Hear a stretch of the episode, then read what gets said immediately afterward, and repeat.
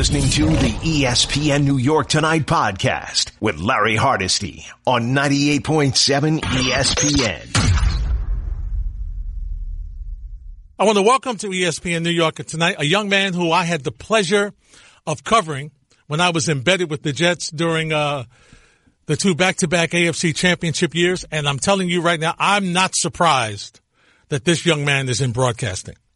TV, radio, I knew it was coming. And the fir- my first inkling was when I walked into the jet locker room at uh, One Jet Way, and this young man was standing by his locker, smiling, telling people, "Come get some of this juice."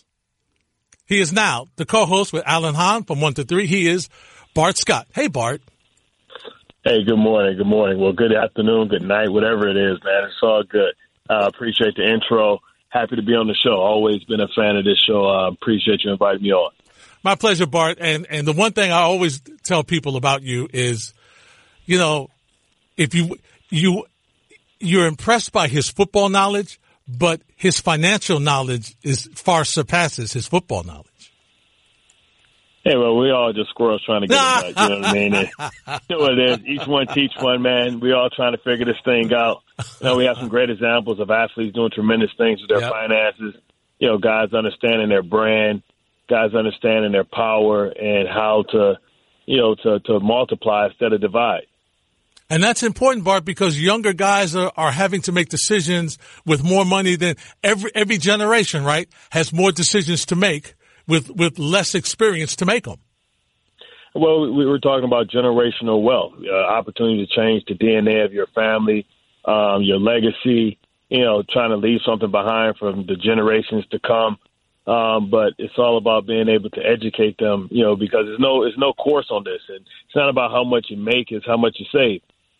That's right, no question about that. So, Bart, you were the first person I thought of, and I, and I've this situation with Kobe, the tragic situation has got me wondering because you look at so many athletes in other sports, professional athletes who uh, soccer players are scoring scoring a goal or flashing his number.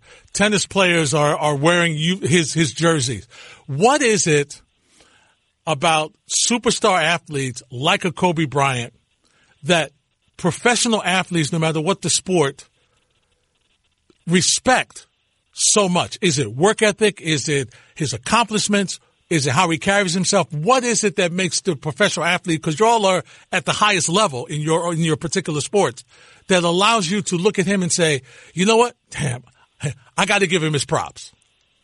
Well, it's like Meek says, it's levels to this. And, you know, it's, you know, we, we consider ourselves the top 1% of athletes, but then it's another level to that, right? You talk about the, I don't know what you, what's, what's the 1% of the 1% um, that dares to be great, and he was unapologetically obsessed with greatness, and he let you know that that's what he was all about. And it's hard, you know, when anybody ever asks me, um, you know, about being a professional athlete, how to get there, and I tell them it's about consistent effort. And it's one thing to be able to lock in, and we talk about guys that get into zones, and we see athletes have these great moments. It's another thing to be locked in for a career and it's almost like we knew who Kobe was. I can remember him taking Brandy. it was this guy taking Brandy to the prom, um, and we watched him grow up in front of our eyes, and he exceeded expectations. You know, so many times we we we believe the hype, and so many times we're disappointed that people don't live up to the hype. But he's a guy that lived up to the hype and then exceeded our expectations, and we all wish that we could lock in like that, right? It's a humbling thing for an athlete to have to admit that he doesn't have the ability to go to the level that this guy could go. Right? We all dared to be great. We wouldn't have been in the NFL, NBA, MLB, etc. if we didn't dare to be great. But then once you get there, you you think that you can be great, and it's about the work ethic that you put in. But then you realize, you know, was built last was, you know, was built last longer than was born. But then the great athletes are born and built, and it's just something that you can't do right? And so you you you admire it. You admire those moments of greatness, and you try and step your game up. You just realize that you can't fly that high. Mm. Sustainable success is every athlete's goal. Uh, Bart, how do you do that? How do you maintain that sustainable success? And how do you continue the chess match mentally and physically against opponents who obviously see what you do, study, and try to take things away, and you constantly trump and trump their moves as you move up the ladder? I mean, that's the thing. A guy like Kobe, imagine when he got in the league, he was trying to chase Michael Jordan, right? And then at some point, he realized that other people were chasing him. Mm-hmm. And it's like one of those things that when the mind and the body meet, it's just an amazing thing to watch where you're able to think the game and, and move purposely, but also be able to be dominant physically. And at some point, every athlete has to negotiate with his body um, and understand that his body's changing and he's not as fast as he used to be. And the great athletes, right, and the guys that are built, also born but built, are able to adjust, right? No different from Jordan, you know, developing his turnaround jump shot. Kobe Bryant was able to do the same thing when you couldn't consistently go by everybody. You weren't the most athletic person on the on the court or the field.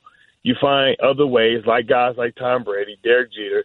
You find other ways to be dominant, and and equally as dominant to me. Those are the most impressive, you know, traits in great players. They're obsessed with being great, and they'll always find a way. And you're just trying to knock them off the mountaintop and claim the throne, but they are not willing participants. And you think about a guy like Kobe you know, the Dwyane Wade, the uh, Carmelo era, you know, the LeBron era. He never, ever hid or ran from a challenge. And that was a part of him living. You know I mean? The fact that he was able to rise up to these challenges of other people that he deemed great. And great players force the people around them to be great. You hear the stories about him taking his Kobe's away because he's saying, you guys don't deserve them. You too damn soft and it's an uncomfortable thing, right? Because it's not about being able to be as dominant as they are, but it's about being mentally tough, right? It's about you know being able to you know dare to be great, not having a fear of failure. You know, Kobe was willing to put a shot up no matter what and live with the results, right? He was never nervous about the moment because he know he prepared for the moment. And a lot of us hope that we can do that, but in times of um, distress, we lean or we look to the great players to make the great play because we're not confident enough and we can't live with the results. Our shoulders aren't big enough to live with the results. And if we fail, he was perfectly fine with it. And, you know, it's like Jordan always says, you miss 100% of the shots that you don't take. And Kobe never saw a shot that he wasn't willing to take and live with the consequences and deal with the criticism. No, it's not. It's not one in the afternoon. You, you didn't. You didn't oversleep. It's Bart Scott, but he's on with us on ESPN New York tonight here on 98.7 ESPN. Bart, I got to ask you this: How tough is it? Because I mean, you you were around with a great player, a couple of great players when you were in Baltimore. How yep. tough is it to be in the locker room with guys who are great and mentally you know that you can't rise to that challenge, but you do your best to do that, A, and, and to, and the part B of that question is, Bart, how tough is it to be in the locker room with a superstar that demands so much of you? I mean, it depends on your personality. I, I always embrace the challenge. Um, and, you know, I play with a lot of great players. You can, you know, talk about Darrelle Revis, that'd be a, a Hall of Famer. You can talk about Jonathan Ogden. You can talk about, you know, you know, Terrell Suggs. But, you know, Ray Lewis – to me was the closest thing to Kobe mm-hmm. Bryant because of the mentality and the, mm-hmm. the consistent effort. And he was always the same person day in and day out. And you know what people thought they saw on Sunday wasn't an act, right? Because I saw it on Monday, Tuesday, Wednesday, Thursday, Friday.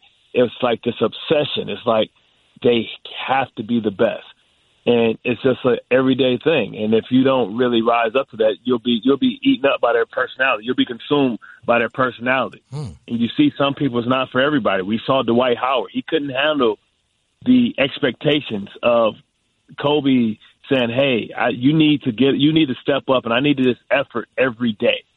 Right? And we can see Shaq. Right? Even Shaq. Shaq's a great player, and you think about a guy like Kobe. Looking at him saying how dominant you could be if you had my mentality. Now you're great, but you know that's still not your best.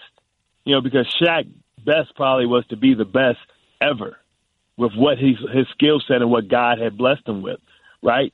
So he he maybe looked at a guy like Shaq like he was born, he was built to an extent, but he didn't consistently build himself to maintain that. Right? I always use the analogy. People say, uh, you know, where'd you get that from? I get that analogy from Bernard Hopkins mm. Because you know he told me that a long time ago, and I always kind of live by that because I, I I compare him into the great other greats in his era.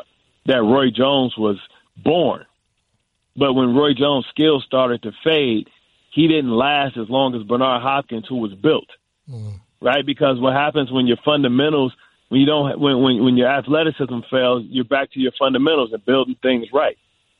And we see that in every sport. And we always say, what would have been, what could have been, right? The great players get as close to the, all the potential out of themselves as they can, right? So that's why athletes always appreciate that, man. And that's what I've always appreciated about Kobe make no bones about it. I didn't like Kobe. I wasn't a Kobe fan because of the history that they had against the Pistons, and I'm a Detroit guy, so it goes back far beyond. You know, it goes all the way back to the Magic days and Isiah Thomas, you know, rolling his ankle in the third quarter and them falling short because Isiah wasn't able to answer the call in, in, in Game Seven.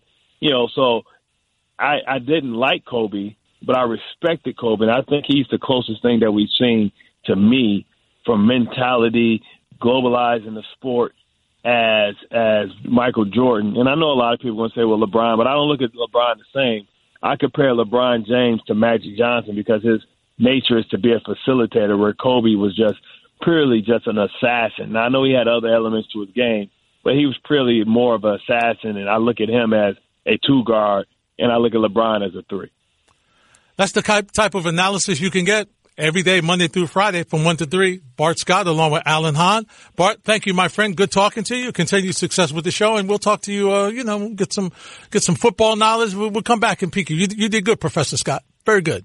Oh, always a pleasure. Time to go back to night night, man. I appreciate you hitting me up because I almost forgot about my dog, man. All right. did not answer the bell. No problem. I, I know, I know, I know you were getting ready for a greenie in the morning. So you go ahead back to sleep. All right, Bart. Take care. Bart Scott, you can aside from Barton Hahn, he's always he's hanging out with uh, with uh, Greeny on Get Up. You're listening to the ESPN New York Tonight podcast with Larry Hardesty on 98.7 ESPN.